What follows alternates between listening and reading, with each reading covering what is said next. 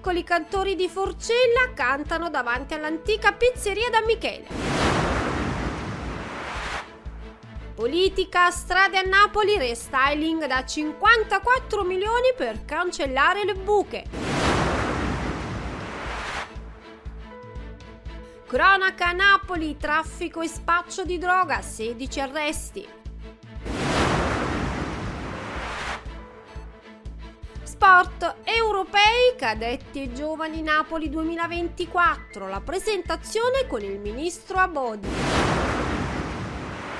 Iniziamo subito parlando di attualità e dei protagonisti del carnevale di quest'anno, i piccoli cantori di Forcella che hanno cantato davanti all'antica e storica pizzeria da Michele a Napoli. Andiamo a guardare insieme il servizio, io sono Marianna Energe e condurrò l'edizione di oggi. Stamattina sono stati i piccoli cantori di Forcella, i protagonisti del carnevale tra i vicoli antichi della città. All'esterno della storica antica pizzeria da Michele a Napoli dal 1870. L'ensemble corale, nato nel 2023 su input dell'Altra Napoli, coinvolge attualmente 20 bambini di età compresa tra i 6 e i 13 anni, provenienti dal quartiere di Forcella. L'iniziativa si inserisce nel percorso avviato da Sanit Ensemble, che vede nella musica un valido strumento di lotta alla povertà educativa e tramite la musica i piccoli cantori hanno allietato cittadini e turisti che si aggiravano tra le strade del centro città. L'ensemble si esibirà all'esterno dell'antica pizzeria da Michele e proporrà il proprio repertorio per festeggiare il carnevale e dare testimonianza che attraverso la musica tutto è possibile, rendendo ben visibile la rigenerazione anche di questo bellissimo quartiere cittadino. I cantori sono sostenuti dall'antica pizzeria da Michele. In occasione dell'esibizione indosseranno delle t-shirt donate dalla storica famiglia di maestri pizzaioli che ha esportato il brand grande in tutto il mondo, ormai sinonimo di successo e capacità imprenditoriale. Un incontro tra due mondi, quello profit e quello no profit, che sono legati dalla comune visione di sviluppo per il riscatto del territorio. L'antica pizzeria da Michele e Sanita Ensemble hanno promosso questa manifestazione a cavallo tra martedì grasso e San Valentino. Come augurio di amore e pace hanno dato appoggio e adesione anche la Fondazione Teatro Trianon e l'Associazione dei commercianti a Forcella. Nonostante tutto possiamo dire che stamattina abbiamo fatto uno scherzo alla città, nel senso buono. Abbiamo cercato di coinvolgere queste bellissime forze fresche dei giovani della zona e aiutarli dalla pizzeria affinché si faccia qualcosa per il sociale e questa è la dimostrazione che, il mondo imprenditoriale attraverso l'associazionismo può realizzare qualcosa di bello per, per una zona così difficile come Forcella. La collaborazione fra, i, fra la Sanità Ensemble, l'Altra Napoli e Michele da frutti sperati. Con gli imprenditori del territorio faremo, speriamo, delle cose belle per cambiare in maniera positiva eh, insieme agli altri protagonisti del territorio, l'Associazione degli imprenditori, la Fondazione Trianon e quanti operano per il bene di questa città per trasformare Forcella e farla diventare un luogo dove sarà possibile venire e vedere il mondo napoletano cambiato. Ed è arrivata nei nostri studi la velina dell'ultima ora direttamente dal nostro quotidiano online minformo.com.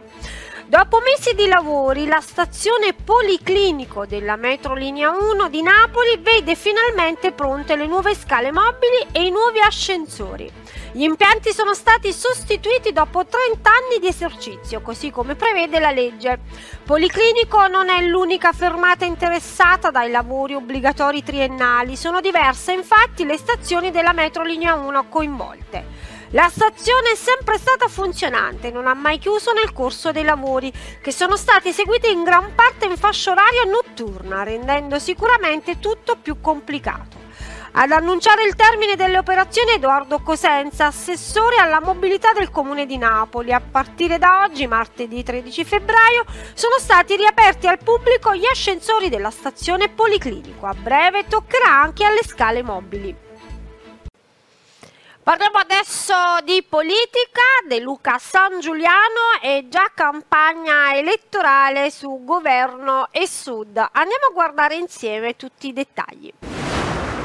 C'è un esponente del governo Meloni che accetta la sfida, mille confronti, non uno con De Luca, tetto in fuori per il governo San Giuliano, il ministro della cultura, e rischia di non essere un avversario casuale, è considerato il candidato in tector della destra per le regionali.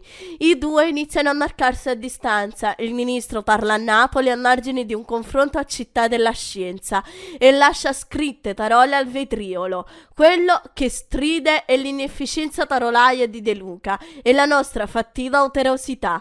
Tradotto, noi del governo facciamo i fatti, lui le parole, e giù con l'elenco dei cantieri e dei milioni stanziati dal suo ministero per Napoli e la Campania. È un affondo programmato il giorno dopo il post domenicale della Premier Giorgia Meloni, che chiamava in causa la segretaria del PD Ellie Schlein per le violenze verbali di De Luca. Nel governatore non sembra aver recepito il messaggio, se ieri insiste sul blocco dei fondi per il Sud, a partire dai fondi di sviluppo e coesione, preparando la manifestazione di energia a Roma coi sindaci. Ricorderemo a Meloni, attacca il presidente della regione, che non sta gestendo una bottega di famiglia, ma risorse che appartengono al Sud, e aggiorna la battaglia meridionalista, di cui si sente ormai il frontman con la vicenda ZES unica, zona economica speciale. Al governo sono paracottari, sottolinea lo sceriffo sceriffo di Salerno. Avevamo la ZES Campania che funzionava, hanno voluto la ZES unica che doveva partire il primo gennaio ma non è pronta. È una porcheria clientelare che serve soltanto a ricattare qualche imprenditore per dire che se vuoi avere un parere unico rapidamente devi venire a Roma a fare la genuflessione. Roba da far fischiare le orecchie alla platea che ascolta ieri De Luca. Gli imprenditori di Nautic Sud, ai quali il presidente ricorda che tra i fondi congelati ci sono 100 milioni per i porti, incassando in videomessaggio l'assist del presidente del PD Stefano Bonaccini, che sulla stesa dei fondi sottolinea i ritardi a livello centrale. Dalla vera sponda in queste ore a De Luca arriva da Roma. Tra l'altro nella settimana della manifestazione di Piazza Santi Apostoli si discute in commissione al Senato l'emendamento presentato dalla Lega per il terzo mandato dei presidenti di regione Napoleone. È la madre di tutte le battaglie di De Luca, non supportata dalla segretaria del Nazareno. Ieri mattina, però, nello scontro col governo sui fondi dell'autonomia differenziata, il commissario regionale del PD, Antonio Nisiani, dà ragione al governatore. Intanto Eli Schlein ha convocato per lunedì la direzione nazionale del partito sulle europee. C'è il nodo della candidatura da capolista per la deputata di Lugano. De Luca ha già fatto i suoi conti, dovrebbe appoggiare appoggiare Antonio De Caro, il sindaco di Bari, uno dei papabili leader del PD dopo Schlein. Continuiamo a parlare di politica, è stato presentato ieri al Palazzo San Giacomo il programma di completo rifacimento delle strade, in particolare di Posillipo e Capodichino. Al tavolo erano presenti non solo il sindaco di Napoli Gaetano Manfredi, ma anche l'assessore Cosenza. Andiamo a guardare insieme tutti i dettagli. Il racconto del mega progetto di rifacimento delle strade della città, nelle parole dei tecnici, è un profluvio di zanelle, posa del binder, fondazione in misto granulare. Il concetto per quelli come noi che non masticano la lingua dei lavori stradali, però è molto più semplice. Saranno cancellati dissesti e buche, verranno rimessi in sesto i marciapiedi, torneranno gli alberi, saranno cancellati gli allagamenti, i verdi tutti al futuro potrebbero nascondere la trappola della consueta promessa che tutti noi abbiamo ascoltato decine di volte in passato. Però stavolta c'è la garanzia dei finanziamenti che nelle 68 pagine della presentazione ufficiale spuntano fuori con vivacità di fianco ad ognuna delle opere previste. Insomma, stavolta l'annuncio del gigantesco restyling delle strade poggia su basi solide e merita di essere considerato finalmente reale. Il programma programma di totale rifacimento delle vie di Posillipo e Capodichino è stato presentato ieri mattina a Palazzo San Giacomo, che già fremmeva per l'imminente consegna della targa Gelier. A tavolo della presentazione solo il sindaco Manfredi e l'assessore al ramo Cosenza, che hanno annunciato strada per strada tutto il percorso dei lavori, che, eccezione fatta per due interventi, sono destinati a prendere in via nei prossimi mesi per concludersi, se tutto andrà bene, nel giro di tre anni, anche se il comune auspica di farcela in poco più di due anni. Il finanziamento totale da 54 milioni, 39 per Posillipo, il resto per Capodichino, nel totale sono inserite anche 3,7 milioni per il parco virgiliano, 3,2 milioni per gli interventi sulle fogniture e 221 mila euro destinati a rimettere in funzione o risistemare alcune fontane cittadine. I finanziamenti provengono dal piano strategico della città metropolitana e dal finanziamento della BEI, la Banca Europea per gli investimenti. In tutta fretta sono stati validati i progetti per via Orazio e via Tetrarca, che tra una manciata di settimane, domenica 12 maggio, saranno percorsi dai ciclisti del Giro d'Italia. Venerdì scorso la giunta comunale ha approvato i progetti che prevedono il rifacimento di asfalto e marciapiedi. Per entrambe le strade gli operai inizieranno a lavorare nel giro di un mese, che deve essere uno sprint per editare figuracce in diretta mondiale. Nel frattempo si procederà con le gare per le altre 12 strade, che fanno parte del mega progetto presentato ieri. Addio ai percorsi accidentati e ai tristi resti dei tronchi abbattuti, con furore nel passato. Via Manzoni, nel tratto finale verso il Virgiliano, via Tito Lucrezio Caro, via Ale Virgilio e la stessa via Posillipo verranno cancellati ricostruiti nel vero senso della parola. Non sarà una banale posa d'asfalto sulla vecchia strada, ma si scaverà a fondo per cancellare le tracce del passato e rimuovere le radici dei pini, oggi abbattuti, che hanno generato devastazione. È previsto l'allargamento dei marciapiedi, la risistemazione delle fossette degli alberi, la creazione di spazi destinati ad ammirare il panorama, con il riutilizzo dei San Pietrini rimossi in via Così Filippo. Abbiamo un piano che riguarda tutta la città, che poi ha alcuni focus specifici su Posillipo e la zona di Capodichino. Poi ovviamente questo è un progetto che è in progress, che poi man mano che noi eh, acquisiamo finanziamenti, stiamo facendo progetti che poi riguardano praticamente tutte le strade principali della città, noi con queste risorse stiamo intervenendo su circa il 30% delle strade principali che verranno completamente rifatte. Parliamo adesso di cronaca, Guardia di Finanza Napoli, 16 persone arrestate per traffico di sostanze stupefacenti e sequestro di persone a scopo di estorsione. Guardiamo insieme tutti i dettagli. In data odierna, militari del nucleo di polizia economico-finanziaria della Guardia di Finanza di Napoli hanno eseguito un'ordinanza di applicazione della misura della custodia cautelare in carcere emessa dal GIP del Tribunale di Napoli, su richiesta della Procura della Repubblica di Napoli, direzione distrettuale antimafia, nei confronti di 16 persone gravemente indiziate a vario titolo dei reati di associazione per delinquere finalizzata al traffico di sostanza stupefacente stupefacente, detenzione a fine di spaccio di droga, sequestro di persona a scopo di estorsione, procurata in osservanza di pena. Le indagini condotte dai finanzieri della sezione GOA del gruppo di investigazione sulla criminalità organizzata avrebbero consentito di disvelare l'operatività di quattro diversi gruppi criminali in provincia di Napoli, ma con ramificazioni anche in altri territori italiani e in Spagna. Dediti al traffico traffico di partite di stupefacenti di diverso genere, per lo più hashish e cocaina. In particolare, un primo gruppo operativo nel territorio di Napoli e provincia e con ramificazioni a Crotone categgiato da un soggetto che tramite corrieri si sarebbe occupato della commercializzazione all'ingrosso di partite di stupefacenti in favore di clienti non solo campani ma anche calabresi.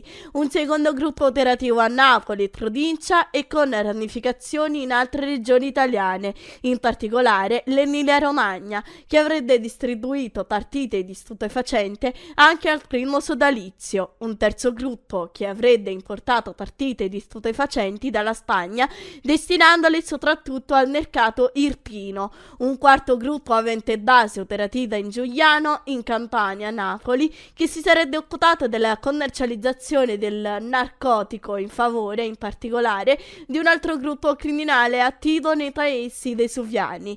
Nel corso delle attività investigative condotte in collaborazione con il Servizio Centrale Investigazione e Criminalità Organizzata, sono stati sottoposti a sequestro oltre 300 kg di hashish, 36 kg di cocaina e oltre 400.000 euro in contanti. L'indagine avrebbe anche consentito di accertare il sequestro di persona a scopo di estorsione di uno dei destinatari della misura cautelare per costringere la moglie e il fratello di questi a saldare un debito di 7.700 euro originato da precedenti forniture di droga non pagate.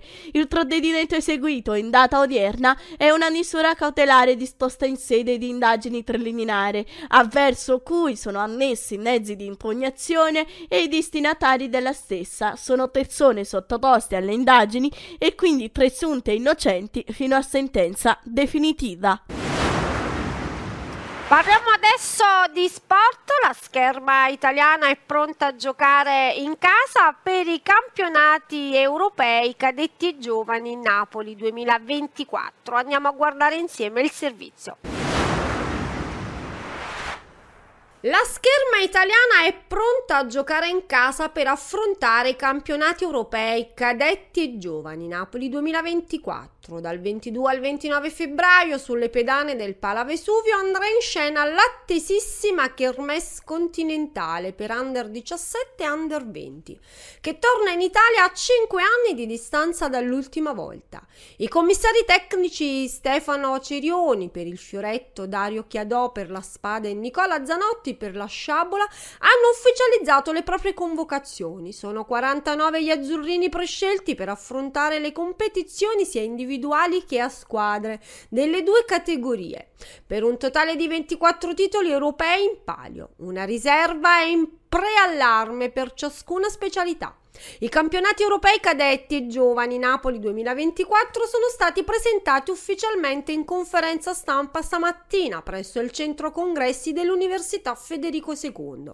Erano presenti tra gli altri il ministro per lo sport e i giovani Andrea Bodi, il presidente del CONI, Giovanni Malagò, il sindaco di Napoli Gaetano Manfredi, il presidente della Confederazione Europea di Scherma Giorgio Scarso, il presidente della Federazione Italiana Scherma Paolo E il coordinatore del comitato organizzatore Sandro Cuomo. Sì, è un appuntamento importante, ringrazio molto Sandro Cuomo perché insieme abbiamo lavorato a questo appuntamento, la federazione che ha mantenuto l'impegno di portare questi campionati così importanti a Napoli, è un altro momento di questo percorso di rendi Napoli capitale dello sport proprio per mettere al centro eh, lo sport come grande strumento non solo di competizione ma anche di inclusione, di educazione e anche di lavoro, quindi un momento significativo per Napoli. Per quanto riguarda lo stadio siamo in attesa della proposta che viene dalla società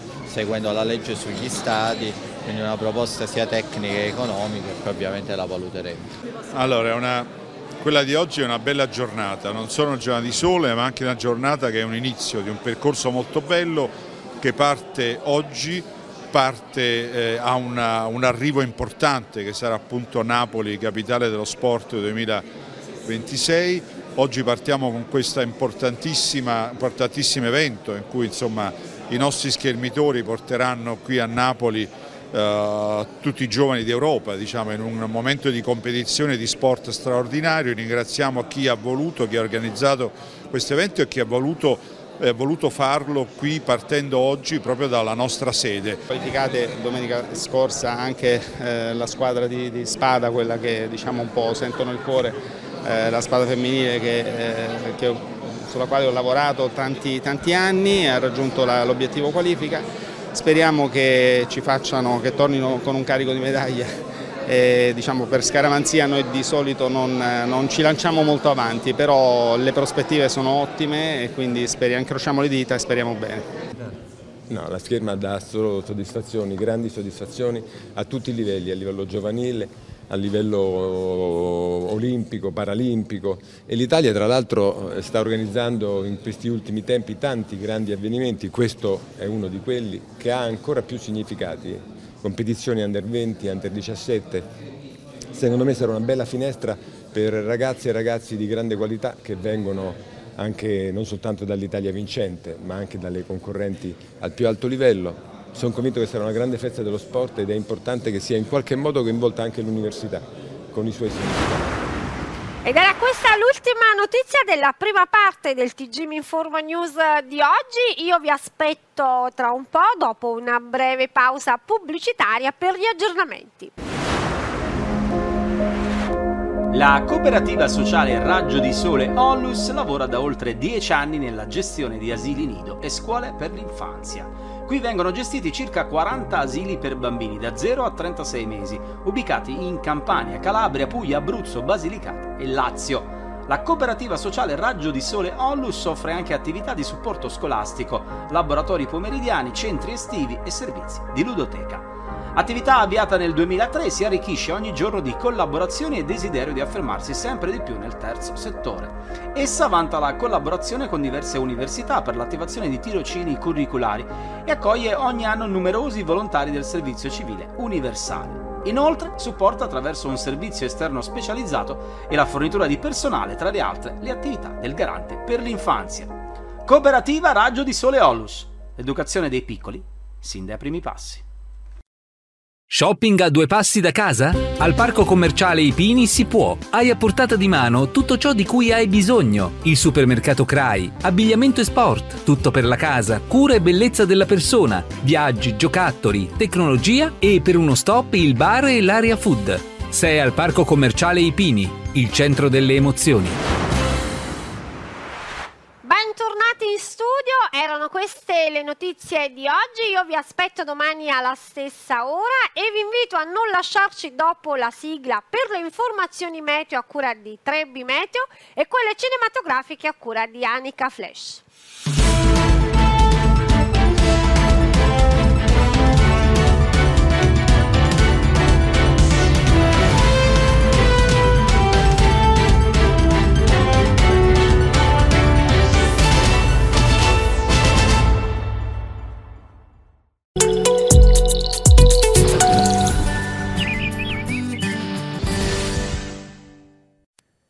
Amici di Trebi Meteo, un saluto e ben ritrovati a questo aggiornamento con le previsioni per la giornata di mercoledì. Si esauriscono gli effetti della perturbazione in allontanamento verso est anche sulle regioni meridionali per la rimonta di questo campo di alta pressione che garantirà così qualche giorno di stabilità e bel tempo un po' su tutta l'Italia. Dal punto di vista della nuvolosità, da segnalare dunque eh, cieli sgombri da nubi su gran parte delle nostre regioni, qualche velatura di passaggio al nord ma senza grandi conseguenze. Dunque la previsione per la giornata di mercoledì ci mostra un'Italia sostanzialmente con il sole su gran parte delle nostre regioni, Qualche velatura di passaggio, possibilità di foschie o banchi di nebbia soprattutto al mattino sulla pianura centro-orientale e sulle coste dell'Alto Adriatico. Le temperature si mantengono abbastanza miti durante il giorno con massime comprese tra 14 e 18 gradi su gran parte delle località, un po' più basse in presenza della nebbia. Per la giornata di giovedì L'anticiclone presente sull'Europa centro-occidentale garantirà condizioni di stabilità anche sull'Italia che dunque vedrà qualche giorno senza precipitazioni e con cieli in prevalenza sereni. Anche l'immagine delle nubi infatti ci mostra un'Italia abbastanza sgombra da nubi seppur con il passaggio di qualche velatura nube alta e stratificata da ovest verso est. Veniamo dunque alla previsione con una giornata di giovedì caratterizzata da sole da nord a sud della penisola, velature nubi alte di passaggio sulle regioni centro-settentrionali e possibilità di foschie e banchi di nebbia, specialmente al mattino, sulla pianura padana orientale e sulle coste dell'Alto Adriatico. Le temperature non subiscono grandi variazioni, un po' freddo di notte al primo mattino, poi durante il giorno si salirà intorno ai 15-17 gradi su gran parte delle nostre località. Per il momento è tutto, per maggiori dettagli c'è la nuova app gratuita di Trebi Meteo. Previsioni per oggi. Nel pomeriggio sulle coste nubi irregolari con acquazzoni intermittenti. In montagna schiarite alternate a nubi sparse. In serata, sulle coste, bel tempo con cieli quasi sereni. In montagna, parzialmente nuvoloso con schiarite prevalenti. Previsioni per domani. Al mattino, sulle coste, bel tempo con cieli quasi sereni. In montagna, schiarite alternate a nubi sparse.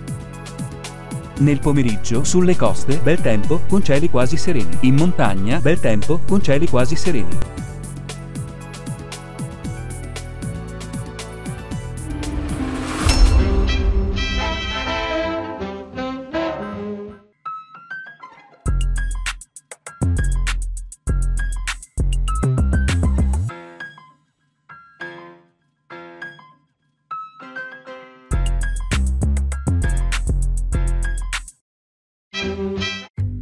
Barton Academy, gli sfortunati che non possono raggiungere la propria famiglia a Natale. Il tuo dovere è garantire ai ragazzi assoluta sicurezza e buona salute. E sforzati di sembrare un essere umano. Resteranno bloccati con lui per due settimane. Forza, signori! Dal regista di Paradiso Amaro e Sideways. Facciamocene una ragione. Mi sbirci nella camicetta? No, figurati. Sì. Lei mi farà licenziare. The Holdovers, lezioni di vita. Solo al cinema.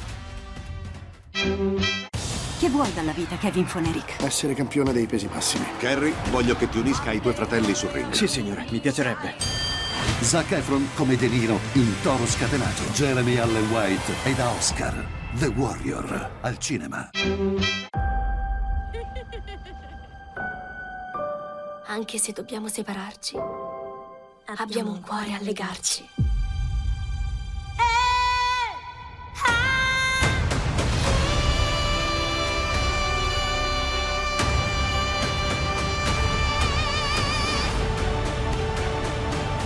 Più che re e regine.